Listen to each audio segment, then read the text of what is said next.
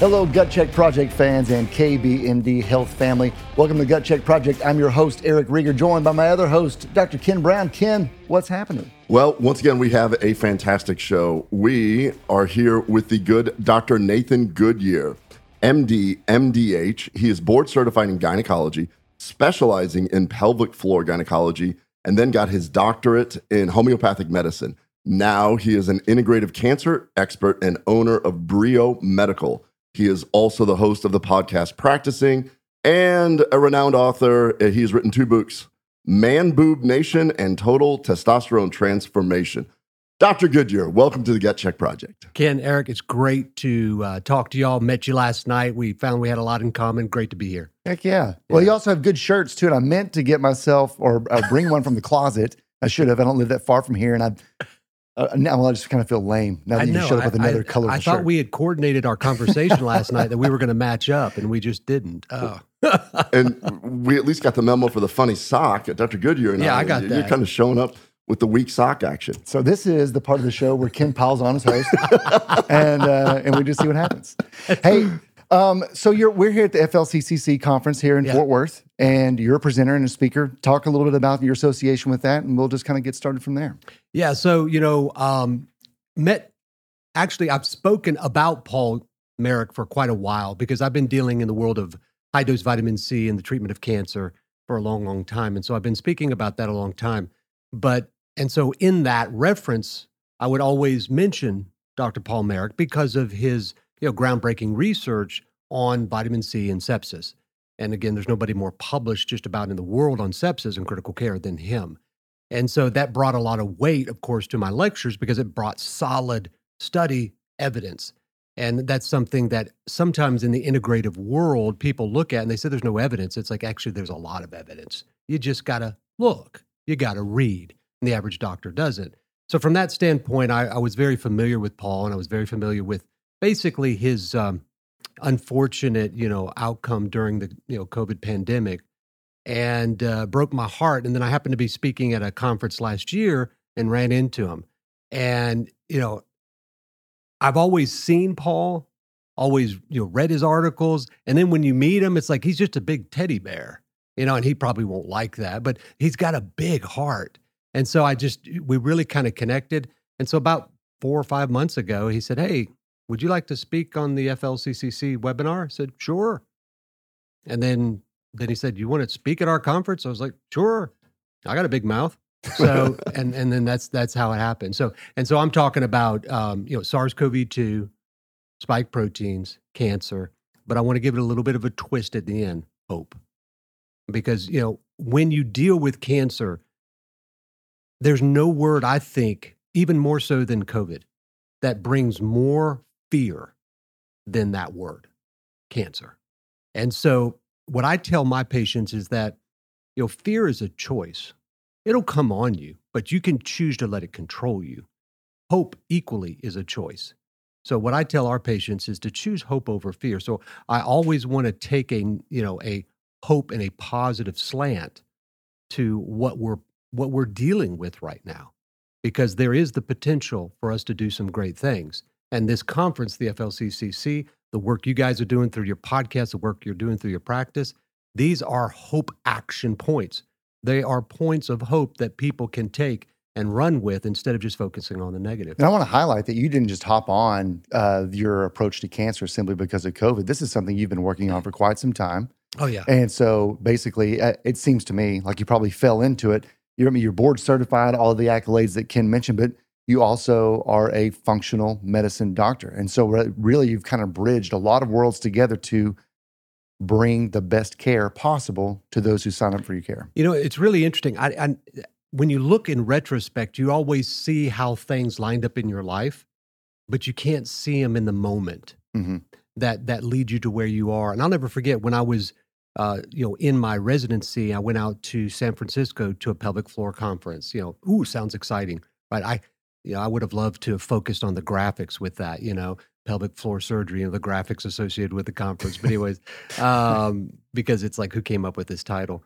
But so I went out there and there was a guy that got up there and he was the world at the time, and I can't remember his name, the premier expert on pelvic floor anatomy.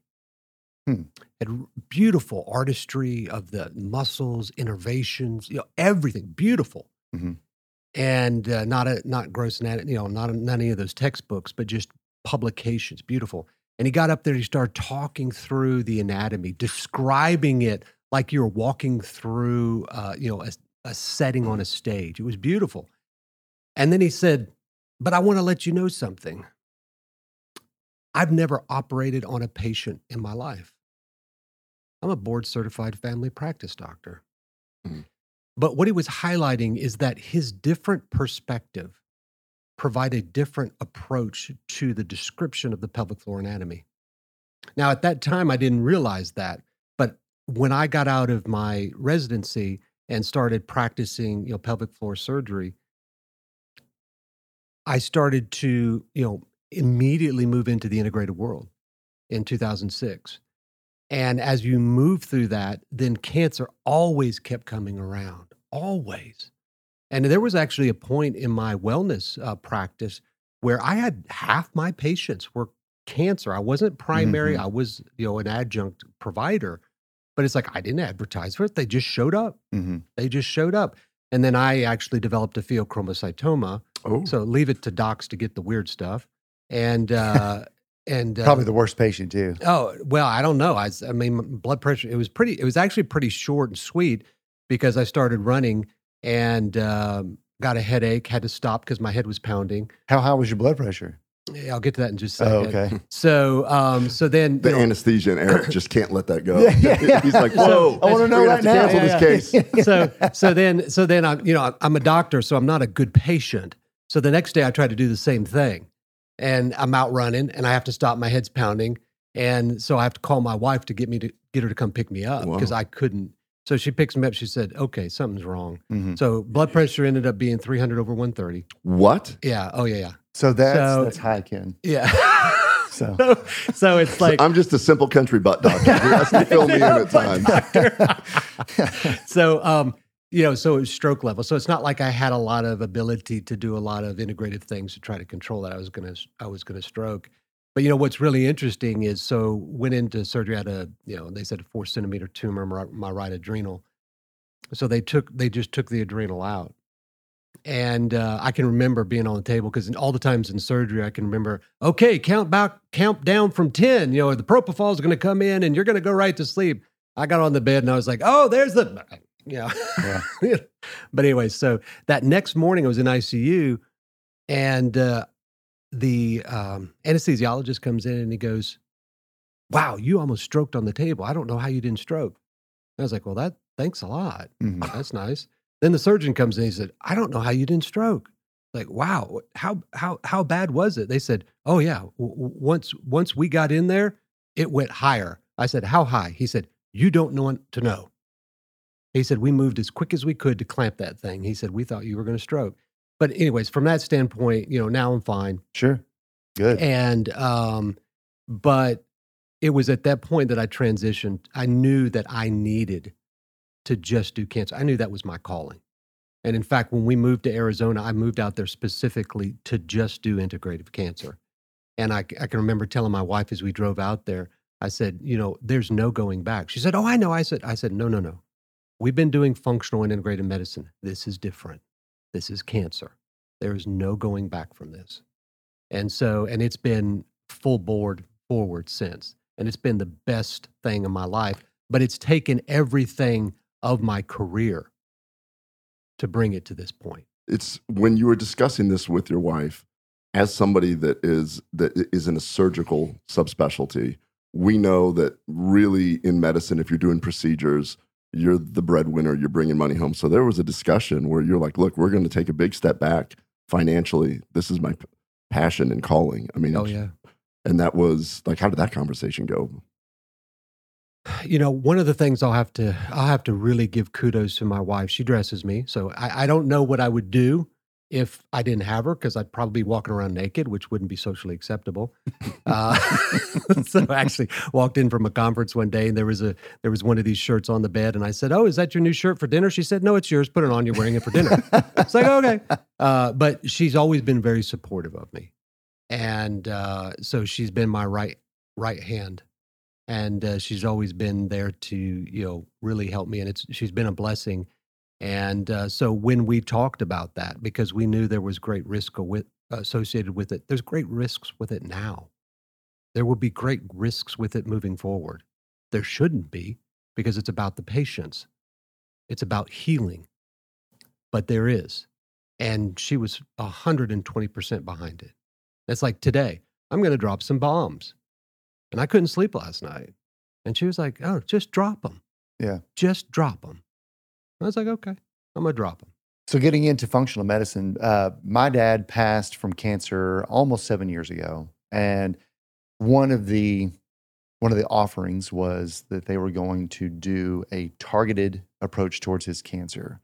And being an anesthesia side, it's not really something that I see that often, or that I have to certainly deal with or navigate. So I was curious, what is targeted? It sounds kind of like a marketing term. And I dug a little bit deeper, and actually it looked to me like the origins actually began using natural approaches to cancer. Is that how you kind of understand that? It began that way, and it is still that way. Okay, let's talk about that. And, you know, it's really interesting when people look at, you know, natural, holistic, and integrative. What I tell them, you know, natural is, you know, people think it's natural, and it is. But natural doesn't mean easy. And it sure doesn't mean, you know, broad. It doesn't mean general. It's precision. And the word precision, I'm a word freak. I like to write. I think I mentioned that last night. And I like etymology, which is the word origin, historical references, because I think out of history, words provide context. Mm-hmm. And precision means accuracy, the elimination of unnecessary.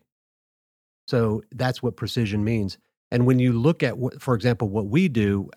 Just a correction, I'm sorry. I'm the medical director. I'm not the owner. Oh, okay. So that's okay. Rusty might get a little perturbed about that. He didn't know I supplanted him. He's the owner. Wait a second. What happened? Hostile takeover. So looking at that, what we do is we'll do testing of the tumor. We'll do genomic testing. We'll do proteomic testing. We'll do transcriptomic testing. And in that, we'll be very specific in the mechanism of what we're doing. So let me give you an example. Say you have colorectal cancer. You have KRAS positive, which is fairly common in colorectal cancer. Vitamin C works beautiful there. Mm. Specifically, that KRAS targets BRAF, targets the GLUT receptors, uptakes sugar, very active glycolytic metabolic pathways. Vitamin C, boom, works right there. In fact, studies have shown that. So being natural and then being holistic and being integrative actually doesn't mean you're unscientific or unevidenced or unprecise. In fact, being in the science, being in the evidence, I believe requires one to be more integrative, more natural, and more holistic. Well, so vitamin C seems to be, it shouldn't seem to be, it's something that's often ignored, certainly by the normal approaches, which is probably why Dr. Merrick that you referenced earlier was more or less faced a lot of criticism where he was, and he's the one who's done a lot of research around vitamin C. Maybe we should get into that, because I think that this is something that you obviously use. I think I've heard you mention in the past that maybe even said it yesterday that y'all check plasma levels. Oh, yeah. Where other physicians don't really know to check that. So let's just kind of get into vitamin C. What's that approach, and how does that look? Yeah. So, you know, if you put somebody on a blood pressure medicine. They come in, so say it was, you know, 300 or 130, and they decided to put me on a blood pressure medicine. They're not just going to have me come back. How do you feel? Oh, I feel fine. Okay, then you're good. You know, they're going to recheck your levels, or in that case, your blood pressure, to verify that that dose is being appropriate. Mm-hmm. And you look at that in other areas of medicine, you know, peak trough levels of antibiotics, et cetera. We need to make sure we're achieving a therapeutic level. Sometimes what happens in this move to integrative medicine, people lose that connection with the evidence. So when conventional doctors say that somebody is just giving 50 grams vitamin C to everybody with cancer, no matter if they're 6'6", 330, or 5'2", 120, I would agree with that conventional doc. And I am one of those, okay? But I'm also an MD homeopath. They're not using proper evidence to guide their therapeutic approach. So in that, they're correct. But then to take that and extrapolate to say that vitamin C does not work or has no evidence behind it, they're taking a jump too far. And they don't know what they're talking about there, because if you give vitamin C therapeutically, that is IV. IV and oral vitamin C are very different. Oral vitamin C is only antioxidative. So if a radiologist says, this is going to counter my radiation effect, he's right. But if you give it IV and you give it therapeutically, it now becomes pro-oxidative. Mm-hmm. And what's really interesting about that, they've actually shown that in the body or in mouse models, the healthy cells, the healthy tissue, the vitamin C still has that protective benefit. But in the cancer, it has a pro-oxidative destructive benefit. It'll deplete the cancer cells of the reduced form of glutathione. It will deplete it of NAD. So it creates an energy crisis, it creates a detoxification crisis, and it doesn't do that in the healthy cells. And you see this in natural medicine. Photodynamic therapy is the same way. It'll deplete cancer cells of reduced glutathione, but it doesn't do it in the healthy cells. That's the beauty of natural medicine. It really seems to hit the different environments differently. So with vitamin C, when you dose it therapeutically, you have to start it off at 1.5 grams per kilogram, okay, which is high, and that's where you start. This is with cancer, because the more tumor burden there is, the more weight there is with the individual, the more stress there is, all these things can ratchet that up. Then you have to check the plasma levels. And then from that standpoint, and this is going back to mid-1990s, looking at peak plasma levels in inducing peak cytotoxicity of cancer cells, then that's where we gauge where that level is. Now, from that, we have to extrapolate a little bit how that gets into the extracellular space, how that reaches the tumor and penetrates the entire environment. And all of that, I think some of the data is still lacking, but we know with 350 to 400 milligrams per deciliter, that's the target we want in the plasma. I think it's awesome. So it sounds like that you're describing there is a dualistic approach between oxidative and antioxidative action of one particular molecule, depending upon what type of tissue cell it's encountering, right? So if it's healthy, it's probably going to be antioxidant, right?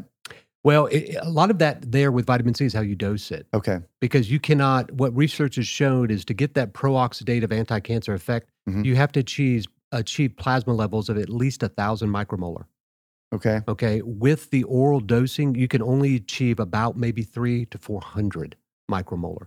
So you can never achieve a therapeutic pro-oxidative anti-cancer effect through the oral route. You just cannot. Well, it's interesting because it ends up becoming a laxative when you get high enough. You just don't absorb it. That's exactly right. And so I actually use that sometimes when people are dealing with chronic constipation and I'm not actively treating them. I'll actually use vitamin C for that. So it's a great tool. Yeah. So when there are studies that try to debunk the therapeutic use of vitamin C, but they always seem to miss something, or sometimes they mention that vitamin C didn't work, but it might have worked in one particular area. And I've seen people debate the application of like RAS mutations. What's your interpretation of what they're missing when they're trying to look at this data? Well, I definitely think that, talking about the precision, the accuracy, the elimination of the unnecessary, there's definitely cancer types, histological types, genomic mutation types that are going to be more responsive to certain therapies. And you see that in the quote-unquote conventional targeted therapies, right? So if you have KRAS, you're going to put them on the drug Lumakras, okay? So you're going to target those from a conventional standpoint. You wouldn't put that in a patient that has negative KRAS. You wouldn't. So if a patient doesn't have the markers that identify vitamin C works well there, don't expect it to really work that well. Right. So, the same concept, but what happens is when somebody moves from conventional to natural, sometimes I think there's a little bit of a light switch that goes off. It's like, no, keep it on. And so, critically think. But of course, today we have more group thinkers. So do you use traditional chemotherapeutic agents as well? We do, but we use low dose, okay? And because this doesn't just apply to vitamin C. The reason why I speak so much about vitamin C, and I think why people focus on it so much, is because it is kind of that flagship of integrative cancer treatment or integrative medicine. And it has been for a long time. So it's out there on the front, and so it comes under brutal attack. And so if it's not defended, then basically they can get into deeper layers. So that's why I, talk about it so much, because it is so effective and it is so important, so evidence-based, and it's probably the most published on. But what we do with chemotherapy is really interesting when you look at chemotherapy, and I'll talk about that this morning in the conference, it from a maximum tolerated dose chemotherapy, it is literally born out of war. Literally born out of war.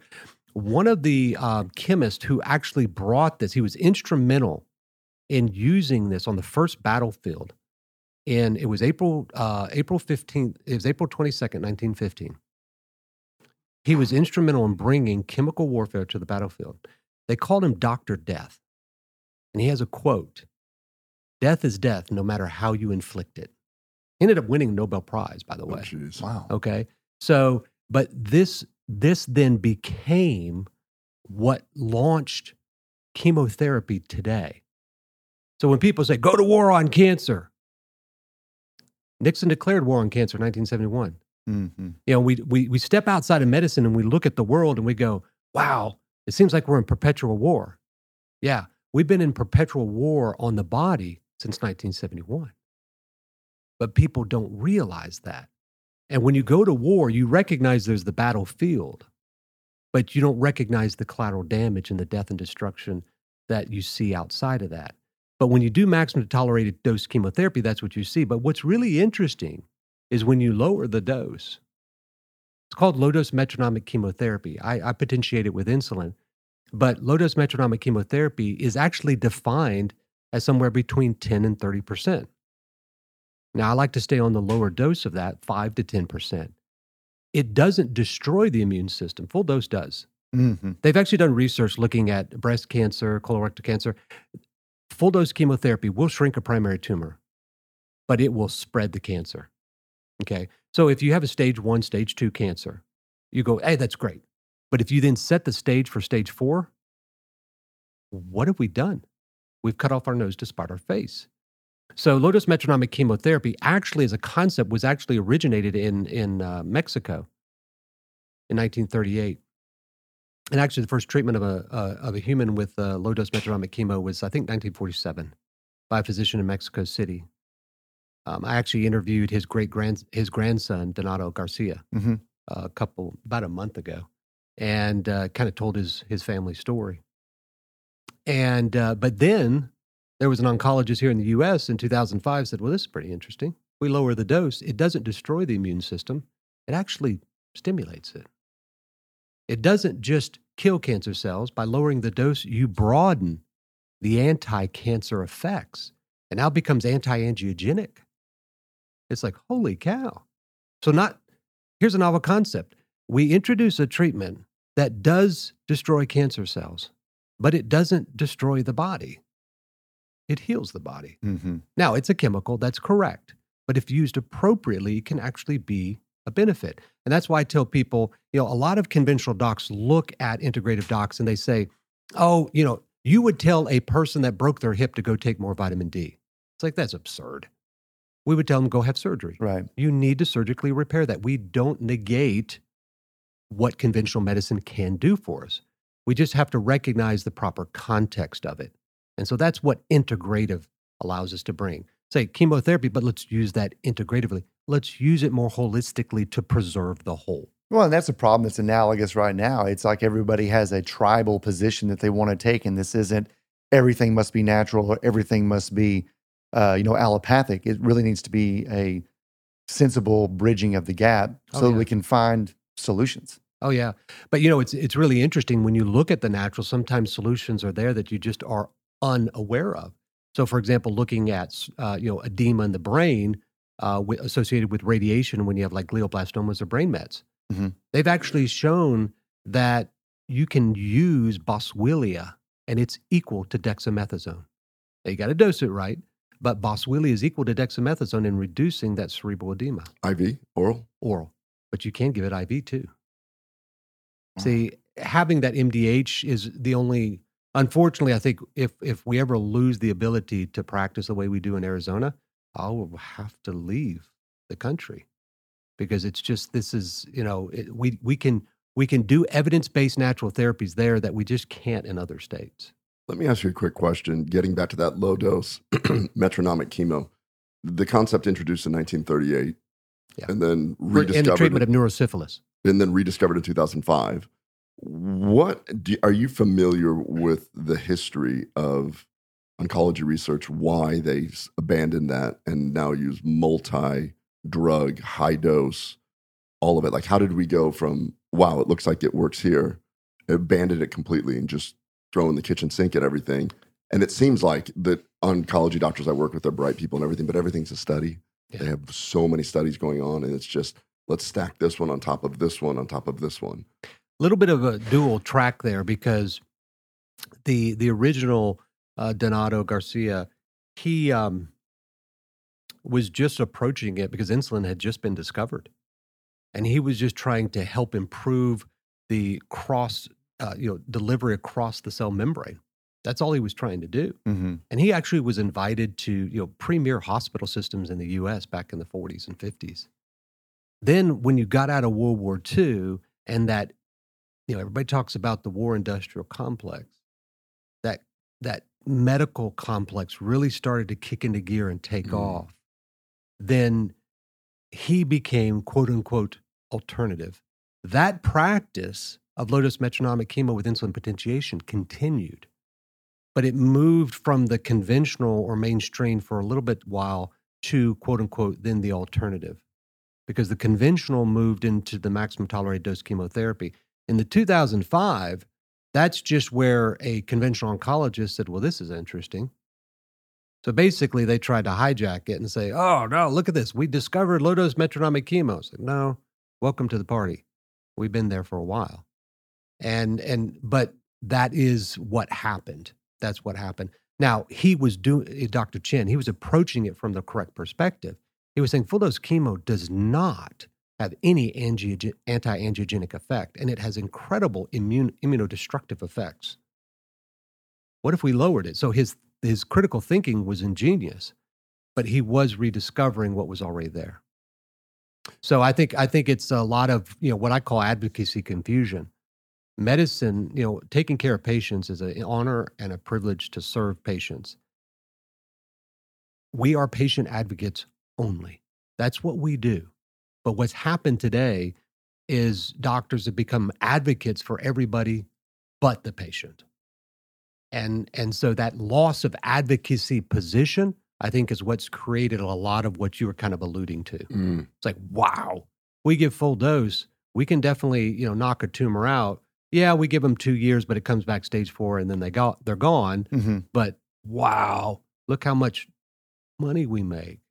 So when you say that the full dose causes an anti-immunogenic effect, and then this could lead to basically metastatic disease, it's interesting how we're looking at this now when we're talking about the COVID vaccine, the immunogenic effects, the IgG4.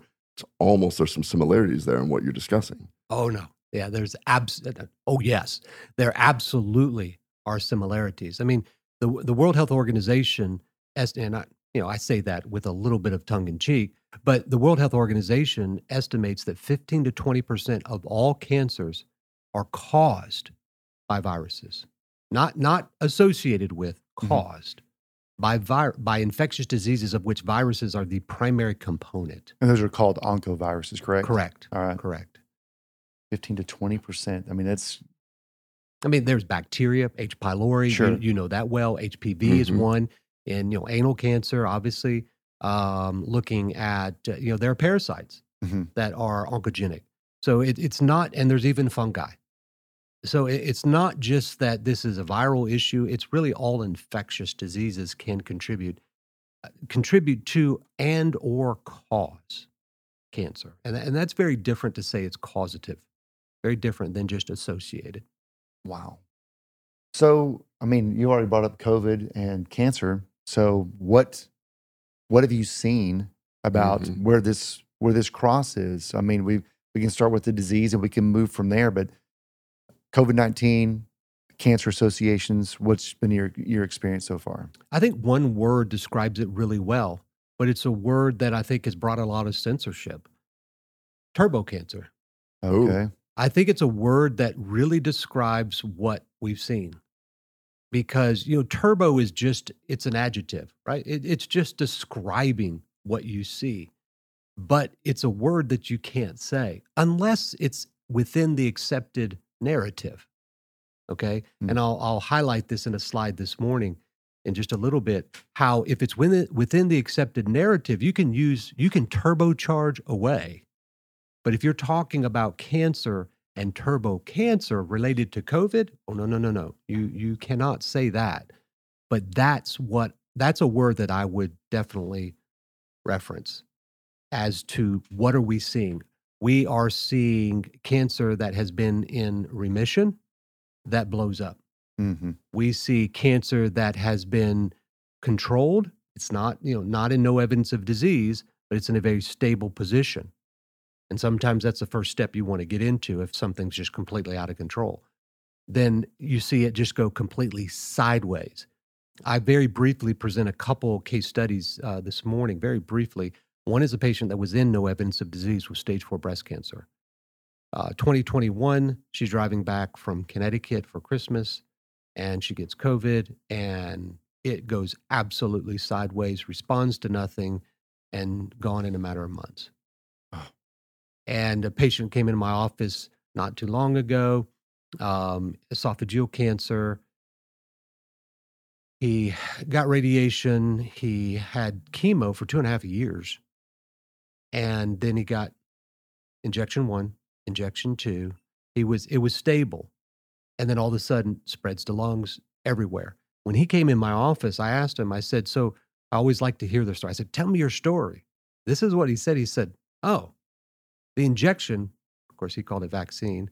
The injection is why I'm here. I said, well, really? How so? I'm curious. It caused my cancer to go from a stable situation to make it spread. Patients are not unaware. They're smarter than we give them credit for.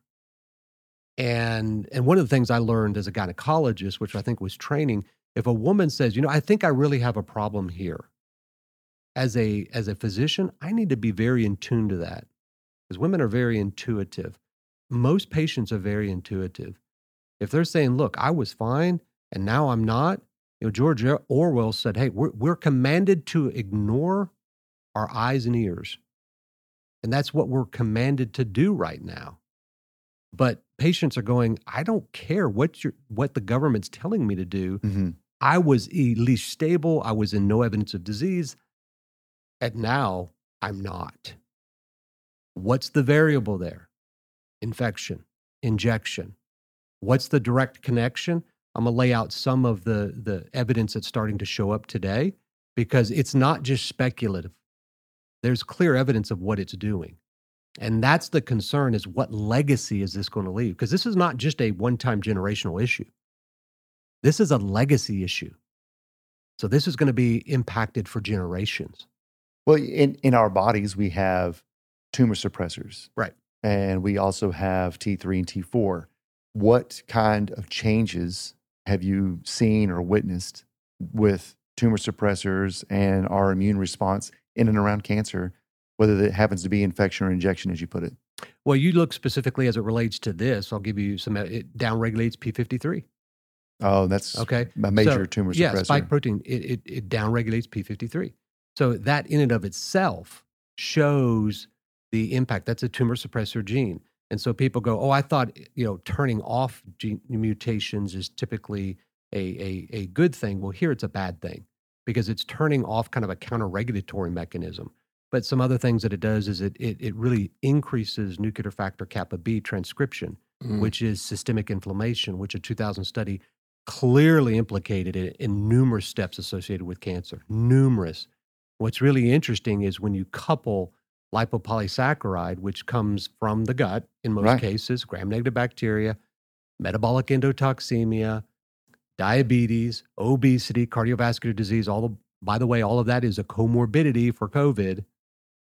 Then lipopolysaccharide with spike proteins, they form complexes together. Whoa. Okay. And they increase nuclear factor kappa B transcription by 50%. So we talk NF-kappa beta, we talk the NRF2 anti-inflammatory pathway. That's stuff that we talk about. Obviously, in my world, LPS, leaky gut, that is the thing associated with dementia and everything else. Did not know it had an interaction with the spike protein. Oh, yeah. Oh, shit. Oh, yeah. Well said. Literally and figuratively. Well, the because this is going through my head right now, I have been inundated with patients post-COVID or post-injection that they show up with symptoms of irritable bowel, bloating, SIBO, but small intestinal bacterial overgrowth, which in itself is a precursor for allowing the LPS to get through. Yeah. So now we're adding fuel to the fire if that's the case. Oh, we're throwing gas. We're dousing the flames with gasoline. So that's why people go, oh, this turbocancer, there's nothing to it. And then you start looking in the biochemistry. You start looking in the engineering, not just the what, but the how. And you go, holy cow. It's all there. But we have to ignore our eyes and ears. But we can't ignore that anymore because our obligation is for these patients. Yeah. And we have to speak up. We have to be bold. It's like yesterday, the author James got up there and he was talking. He said, be bold, be bold. Being bold, what you guys are doing is being bold. Being an integrated practitioner, what you did and stepping outside, both of you, that is incredibly bold. There are so many doctors I've come across that want to do that, and they don't because they can't. So that is bold. But speaking out, doing podcasts like what you're doing, that is incredibly bold. And history is going to look back on people like you and us and what we're doing, and they're going to say, they were doing the right thing. And the patients know this. Did you know that? Because I've never had it projected back at us. I would think. Yeah, I was looking at you and you're saying that. And once you singled us out, I'm like, we just love hearing the information. Yeah. We don't view it as, but in reality, we did get kicked off YouTube. And yeah, there you go. Yeah. Which is a badge of honor, right? Yeah. It seems these days feelings. It shouldn't be. Yeah. But it's just because there are so many people that won't, you hear the information, but what you're doing is you're sharing it. Okay, you're being a platform for letting patients decide. Well, what's interesting is you probably get less of it because of the integrative approach, but I've had so many patients that will come in and I'll just be like, hey, how are you? The same thing. It's like, let's talk. What's going on? And they're like, kind of hemming and hawing. And I'm like, you can talk to me. It's cool. And they're like, listen, doc. And they just sit up and they just unload. It's like, I talked to my other doctor about that. And they just say I'm crazy. And I'm like, no, you're not. Let's see if we can fix you. Yeah. Yeah. And that's, I think when you look at docs there, we have to, I think, give a little bit of a slide there because when you look at it from a conventional standpoint, in their college, they're told what to read. People think when we come out of medical school and residency, we're critical thinkers. No, we're highly trained group thinkers is what we are. But thinking outside that box, that's not something we're taught to do well. Mm-hmm. In fact, what education does really well, and I touch on this a lot in the lecture, the talk here in just a little bit, is we're taught how to collect dots, but we're not taught how to connect them. And so those doctors are working within their box, and they go, well, within the recommended readings, I don't see any evidence of that.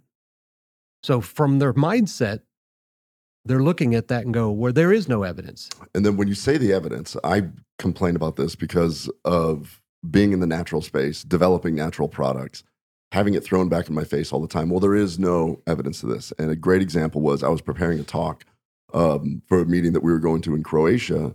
And my talk was basically how to keep your microbiome young so that you can stay young. If your microbiome ages or if your microbiome was unhealthy, you're going to be unhealthy. Right. And I went to it was a traditional gastroenterology meeting, and a professor came up, and his lecture was supposed to be about probiotics. And he'd spent his whole life studying probiotics. And he got up and said, essentially, I'm not going to talk about probiotics because the data is not congruent in human studies. We can't consistently do it. He's like, the future of this is protecting the microbiome. But unfortunately, there's just no research on how we can manipulate the microbiome. And I was preparing for a talk. I literally had 60 articles. And then it just dawned on me. I'm like, the research in a traditional doctor, albeit if you're busy, all these other things, is when a drug rep brings lunch and they hand you a pamphlet and then there's the research. And so anything else that's not spoon-fed like that, the knee-jerk reaction is, well, there's no evidence to that. Right. instead of saying, well, I haven't had the time to look at Google Scholar, PubMed, whatever, the knee jerk is there's no evidence. Yeah. What I tell, I'll tell this story. I try to build time into my schedule every day to read at least 3 studies. I mean, not just the abstract, but read the whole study. You know, the meat of a study is actually in the middle part where everybody skips over and they go to the last couple, you know, sentences or a paragraph. But I was speaking at a conference years ago, and I mentioned that. They go, yeah, I try to let them, you got to read. Your PubMed's your friend, Google Scholar's your friend. Go down the rabbit hole, follow the evidence. It takes you to another study, and that's where really exciting things happen. You read one study and you go, oh, wow, look at that reference. You go to another study, you go, holy cow, and all of a sudden, just lights start coming on. Mm-hmm. And it's like, but then, you know, if you go to PubMed, you can't find it straightforward. But if you go through the studies, it's kind of like you go down that rabbit hole. So this guy said, can I have breakfast with you tomorrow morning? I said, sure. So I go in there. I said, so tell me your story, because I think relationships and stories are important. And he said, yeah. He said, so I run family practice clinic in South Carolina. I said, great. He said, yeah, I oversee my clinic plus 4 peripheral clinics run by nurse practitioners. I said, wow. I said, so how many patients are you responsible for in a day? He said, about 120 to 125. And he said, and you said you read 3 studies and you try to read 3 studies a day. I said, I try. I said, sometimes I'll read more and sometimes I may read less. But I'm always reading a study a day, but usually it's 3 to 5. And he said, this is a quote, I'll never forget it. I've not found the need to read a study in 25 years. That's what he said. Now, this is he was a good guy, good family practice doc, seeing 100, responsible for 125 patients roughly a day. You extrapolate that out to a week, a month, and so on. And he hadn't found the need to read a study in 25 years. And, you know, patients would go, what? I thought you were evidence-based. Well, Institute of Medicine article from 2001 said docs, at least in 2001, were practicing at a level that was 17 years behind the current published evidence. That was in 2001. Docs don't read. So that's to get to your point. They don't read. And I don't know that they know how to search to read. Sometimes it's just fun to go down the rabbit hole. Well, and also when the knee-jerk reaction, and we've seen this in the last 3 years, that if there is evidence, well, that's not in a reputable journal. It's not in the New England or the Lancet retractions. Yeah. Controlled. And so some of that is a little bit frustrating on my end also, because what my suggestion to that doctor would be, hey, start a podcast.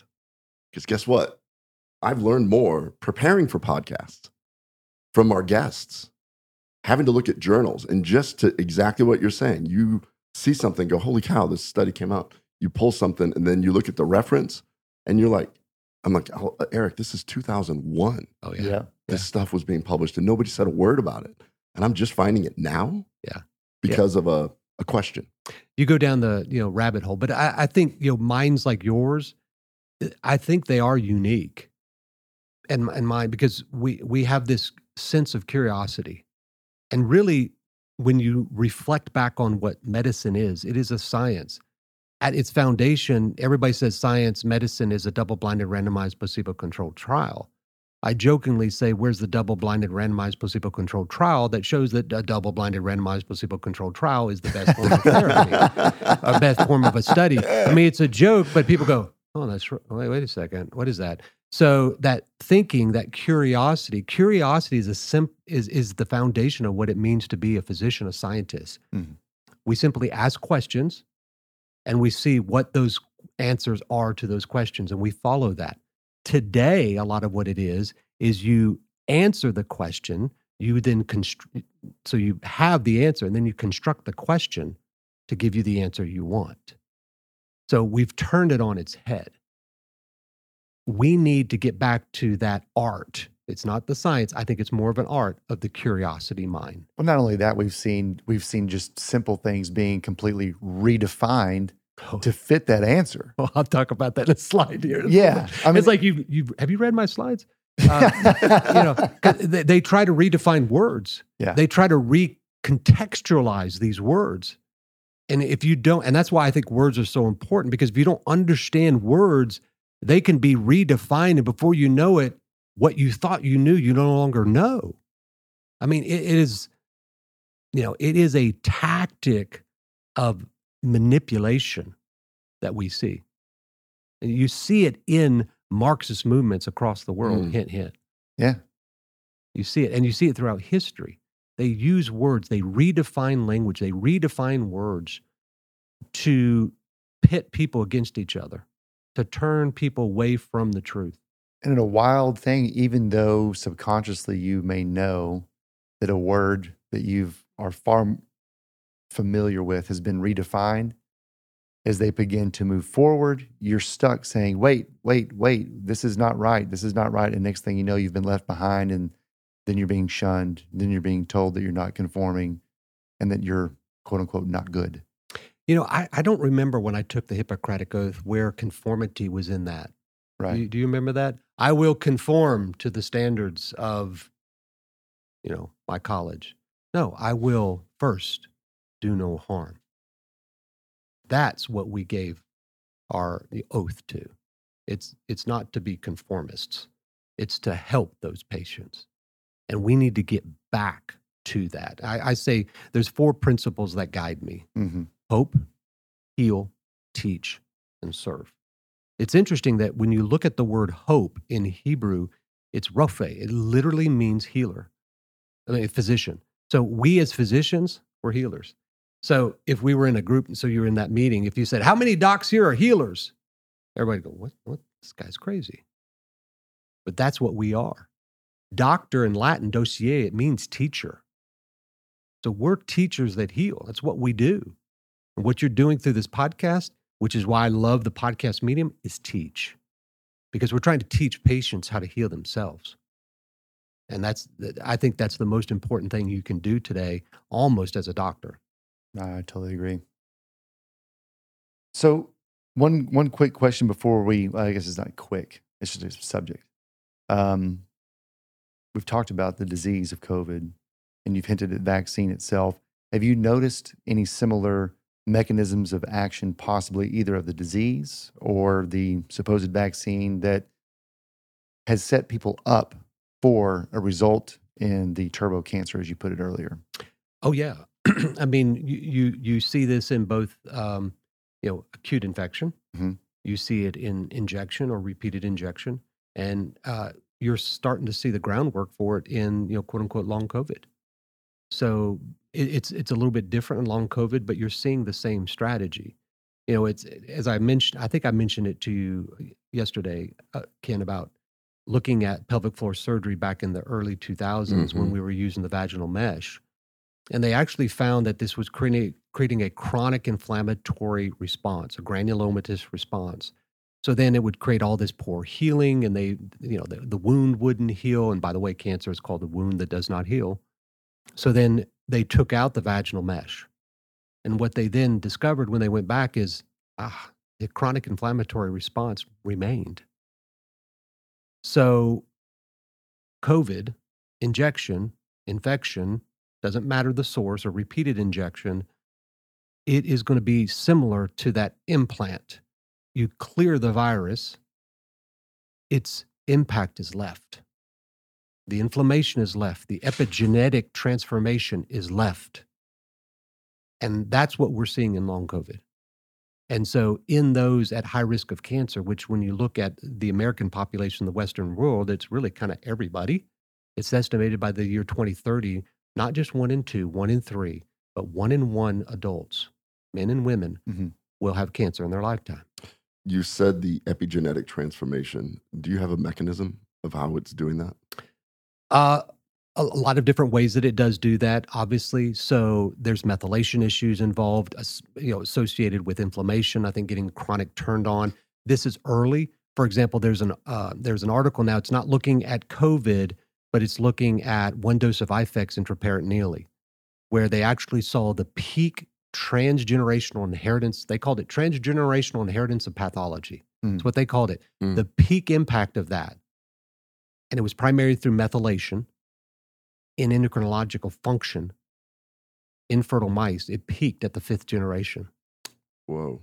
So if we look at where we are now, so if we have to extrapolate that to SARS-CoV-2 or spike protein, we say, okay, it's having methylation effects. I think it's probably more dramatic than that, but it could be the fifth, sixth generation till we see the peak impact of that. Well, that's not terrifying at all.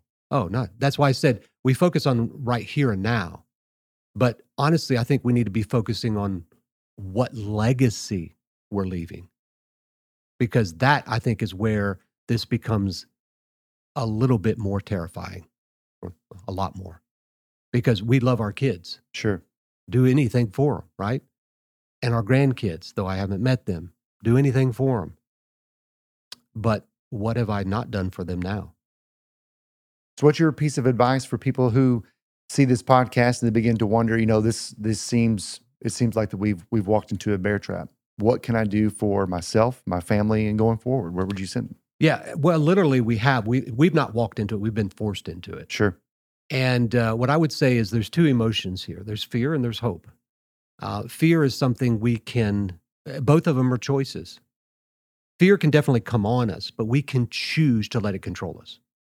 So I always tell our patients, they come in with stage 4 cancer, and most of them recurrent, failed conventional. And I tell them, let's choose hope. Let's not predict what your body can do. I always jokingly say, I must have missed the lecture where we were taught how to play God with a little G and predict people's, you know, oh, you have 6 months to live. I had a patient one time with stage 4 colorectal cancer, and she was told she had 3 months to live. Every year for over 5.5 years, she went back to walk the floor of the clinic where her oncologist was just so that he would see her. The first year he saw her, he was taken aback. And then she said every year after that, he would avoid her because he didn't want to see her. Because she said, I outlived your prediction. It's choose hope. And I actually tell our patients, hope it forward. There's evidence to suggest that we can be proactive in this. We don't have to be reactive. We can be proactive through a variety of mechanisms, preventatively, maintenance, early intervention. We can, from a cancer perspective or a non-cancer perspective, but we have to look at this. The greatest threat to longevity today, it's cancer. Clearly, it's cancer. There was a study came out in 2019. I'm going blank on the acronym for it. But it was a rural epidemiology study, urban rural epidemiology study looking at mortality in adults. And what they found is that in high-income countries, not only was cancer the number one cause of mortality, but it was over cardiovascular disease by a rate of 2 to 1, 2.5 to 1. So the greatest threat to longevity is cancer. So when I talk about COVID, I talk about hope, I talk about early prevention, intervention, monitoring. It applies to everybody. It doesn't just apply to those with cancer. It applies to everybody. And there's mechanisms of action. There's things we can do. We don't have to be reactive. There's science that backs it up, not the science or the scientist who said he was, but there's science to back up what we do. Scientist. Yeah. So, well, you have to clarify the science, right? Because there was somebody that declared to be the science. Sure. So we have to declare what that means. Quick question for you. The way that you're describing, and you know, on your website, you discuss hope for the impossible, think the impossible, believe the impossible, and deliver the impossible as possible. Yeah. And then when you were discussing hope as a choice and fear as a choice, how do you, with your patients, help them from their mental perspective to, you're going to help them physically, but it sounds like it's real important that they get in that same frame of mind. Yeah, you know, the physical aspect of cancer, I would say, is the end road, okay? Mm. And this sounds weird, but it's the easier part to treat. That doesn't mean it's easy, but it's this that's the harder part.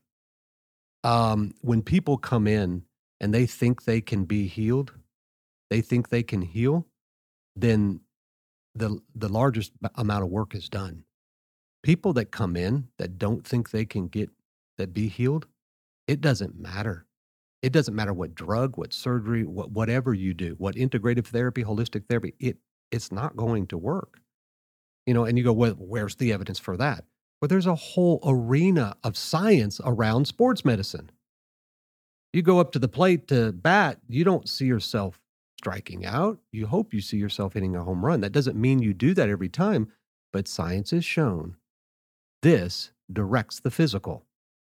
And so helping people do that, a lot of our patients come in that way because, you know, conventional says, oh, you're done, you need hospice. And they'll say, really? No, I'm not done. So we probably have a little bit of a selection bias. They come in knowing what they need to do. Mm-hmm. And they know. Now, every now and then we'll get a patient that comes in that they're like, I don't know, my family wants me here. I don't know. I'm tired. And that's a big issue in cancer. They get tired of fighting. Yeah. They get tired. They get weary. And you can see it in them. So what you have to do is you have to have an honest discussion with them, you know, just human to human. You know, you don't have to do anything. You can go live your life for however long that's going to be. You don't have to do anything. But if you want to, if you believe you can, I don't tell them that they can. I said, my job to give you hope is to give you real hope. It's to give you hope in a future, however long that future is. It doesn't have a determined timeline of that hope. It's just there's hope. That's where it begins. And so if people can catch on to that, I have seen bodies that are told they can't do things, do it. I've seen stage 4 breast cancer, bone mets, go away and stay away. Same thing with pancreatic cancer. Mm. What you can see can be amazing. Now, cancer is cancer. It's a beast. And it is today different than it has been. As time is defined by BC and AD, I think we're going to look at cancer and define it by pre-COVID and post-COVID. Wow. I think it is going to be that demarcating. And you've seen different types of cancers? It's not the same. Oh, and I told you this last night. In the last year, I've seen 3 cases of co-primaries, pancreatic and breast. 3. You never see that. Yeah. You never see that. And it's like, what? I mean, I think one of the biggest impacted cancers here is breast in women. And there's a lot of reasons for that. Part of it is because over 80% of breast cancers express androgen receptors, Flavio. Mm-hmm. Okay. And so what is used to prime the spike protein? Androgen. TMPRSS2. Yeah. That's what he talked about on the last podcast. Yeah. So you start, again, you collect the dots and you connect the dots and you go, wow, there's a cathartic coming. Yeah. Oh, geez. Yeah. And so then what happens is you start to connect these dots, and then all of a sudden somebody says, "Oh no, you can't connect those dots." Like, why can't I? Right. So that's. So when you just start seeing that, and you get that from rabbit holes, okay? You get that from rabbit holes, and you get it from that curiosity of mind. You get it from that curiosity of mind, which we need more of. We desperately need more of. That doesn't mean when you have a curious mind, you uncover something groundbreaking. It just means it's a curious mind. You want to ask questions. You want to have public open discourse. That's debate. Just the fact that you linked our podcast yesterday in an aha moment that it just hit me now. It didn't hit me yesterday because I wasn't thinking about this. But that's the beauty of putting together curious people of different specialties together, like this conference. Well, that's what I love about this, because last night, it's all, you talk to somebody different and they pique something in your mind that you would have not brought on yourself. And that's why I think bringing people together is such a good thing, because it generates thought, because we all bring things from a different perspective. You know, doctors typically, we don't work well with others.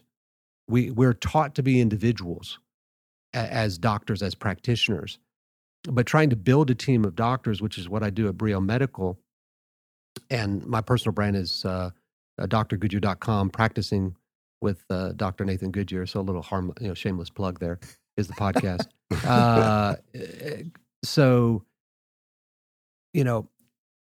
What we want to do is we want to turn those curiosity thoughts on those minds. And the way we do that is when we gauge with others that have a different approach, a different mindset. And so bringing a team that we do there, I always tell them, I said, look, it's okay that we have a different perspective and skill set. That's actually what we need. we need somebody that says, have you ever thought about doing this with it? It's like, holy cow, no, I haven't. And you see this in the real world. You sit there and look at a problem. You go, that's just not working. It's just not working. And then somebody just comes along and goes, yeah. They solve it, and you go, whoa, never saw that. Mm. You know, so it's bringing together those different skills and mindsets that I think really challenges everything and really brings a better format for healing, at least for us, for cancer. So I think we need more open debate and discourse. The problem is, you know, in this world today where everybody wins and nobody loses, you know, the idea of debate has gone away.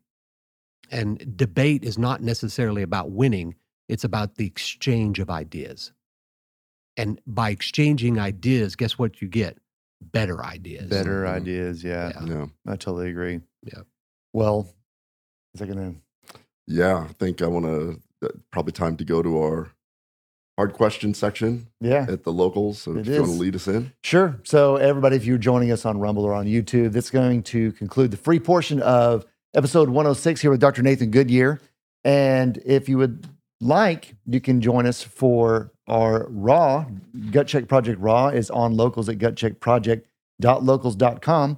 And there we will continue with some of our preloaded listener questions that have already been submitted here for Dr. Goodyear, and we're going to get a little bit more in depth with him.